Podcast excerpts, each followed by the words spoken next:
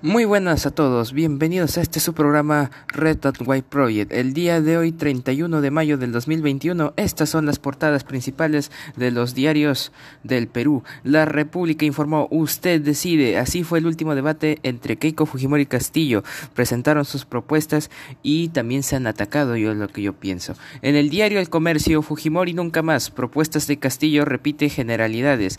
Este encuentro se realizó entre los aspirantes a la presidencia en la Universidad Nacional San Agustín de Arequipa y se extendió por tres horas durante la cita que organizó el Jurado Nacional de Elecciones.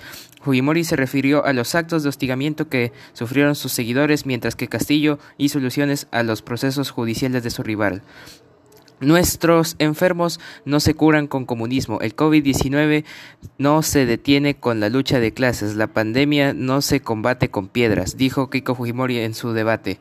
Mientras que Pedro Castillo dijo, el mercado no puede controlar al Estado, el Estado tiene que controlar a la población y a los mercados. Palabras de Pedro Castillo durante este debate presidencial. En otras noticias, este jueves 3 de, de junio del, del 2021 a las 21 horas, Perú-Colombia.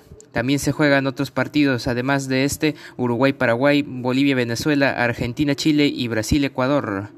La Liga 1, el grupo A, este, sus punteros están San Martín y en el grupo B Sporting Cristal, Alianza Lima quedó tercero y arriba de este César Vallejo en el grupo B y en el grupo A Universitario quedó tercero y Ayacucho Fútbol Club se quedó segundo.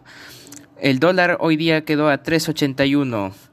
Este programa llegó gracias, gracias a la colaboración con JLRC Music, que ambientó musicalmente este programa. Espero que les haya gustado. Les invito a seguir nuestra página de Facebook y de nuestros colaboradores. Los encuentran como JLRC Music en Facebook y en YouTube. Escúchenos nuestros episodios de lunes a viernes. Eso ha sido todo por hoy. Soy José Luis Río Salazar de Red White Project.